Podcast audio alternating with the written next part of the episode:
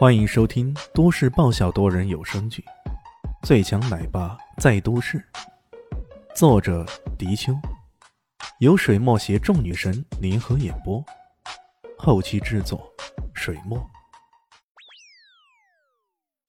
第六百六十二集，噼噼啪啪的接连攻击声，击打在那砌墙之上，强烈的攻击力，爆燃的声音，在寂静的夜里显得尤为清晰啊。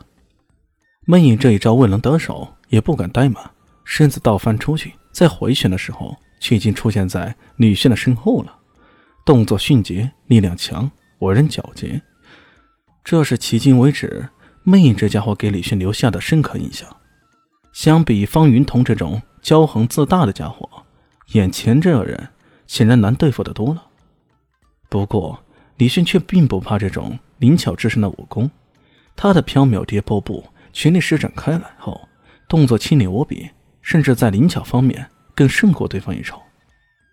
孟云眼看如此的情形，也暗自吃惊不少。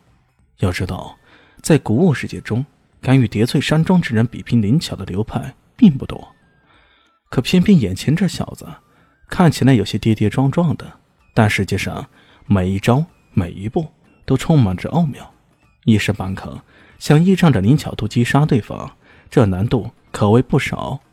不得已之下，他只能使出山庄的三圣手之一幽窗梦蝶手。一时间，那翩翩飞舞的蝶影充斥了整个空间。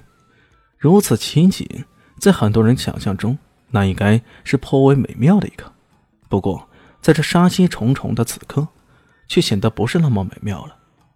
李轩上次对付一招用的是午夜迷墙，这一回他当然呃，当然不会是故技重施了。他面对如此纷繁的攻击，突然往腰间一抹，一道剑光犹如闪电那般从那翩翩蝶影中亮出。天外飞星。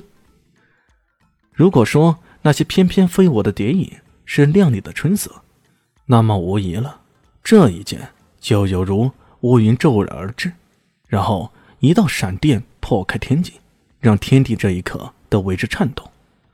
春色尽消，光寒耀日。面对着如此场景，魅影吓得连连后退。然而这一剑并没有那么罢休，对准他的心脏部位不断的前插，咻咻咻，接连的破空之声终于在数秒之后停住了。魅影已经退无可退，他停在了十余步之后，胸口隐隐作疼。李迅的无痕剑距离他的胸口其实还有足足一寸余长，可那凌厉的剑气已经破开了他的真气防护，让他的心脏部位简直称得上是痛彻心扉呢。至于伤势有多重，那可就要回去细细检查才知道。面对如此强横的攻击力，魅影再也不敢怠慢，忍着痛一个空翻脱离了攻击的现场，落荒而逃。如果李迅这一下子决心追上去，对方未必逃不脱的。不过身边有个方艳妮，万一对方还应付着其他人，那可就麻烦了。想了想，他是选择放弃了，穷寇不追了。这家伙居然就跑了，真没劲儿。李迅开启一招制敌模式，他本来就还想着多试验一番，可没想到这家伙居然就跑了，这多少让他觉得有些不爽。这时候方爷妮走过来说道：李轩，谢谢你，如果没有你，我都不知道怎么办才好。李迅笑了笑，咱们不是朋友吗？你的事儿也就是我的事儿。这话还真不是吹的，事实上跟叠翠山庄相连有点大，现在方艳妮的事儿还真的就是他的事儿了。灵火山中的灵火草的争夺，唐家与叠翠山庄的世仇，这些仇恨要是全能化解，那简直是天大的笑话。反正债都不仇，多这么一个半个的恩怨，那也无妨了。方艳妮还想说什么，突然间她的手机响了。我知道我一直有双隐形的翅膀，带我飞，飞过绝望。张韶涵的声音带着穿越夜色的空灵在四周回响着。是谁呢？竟然在如此半夜依然打电话来。一时间方言你感觉有点懵了，担心、害怕，对未知的恐惧一起涌上了心头来。喂？来电显示是母亲的，这让方燕妮的心呢更是悬了起来。燕妮啊，你爸爸可能出事了。方妈妈在电话那头显得很是焦虑，方燕妮一时没有反应过来。爸爸这个词儿小时候常常念叨，可到长大了以后反而不是很在乎了。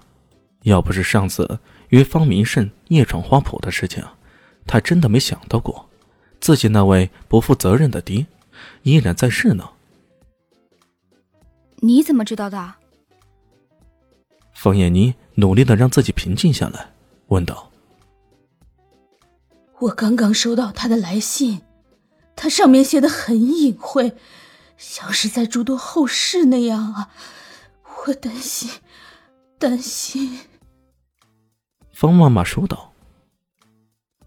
她的语声中充满了焦急，听得出来她对这位十几二十年都不再见面的丈夫还甚是挂念着的。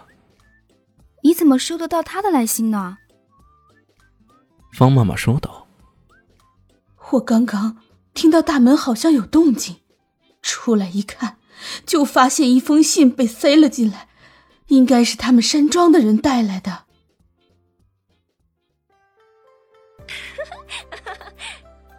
大家好，我是豆豆猫的耳朵。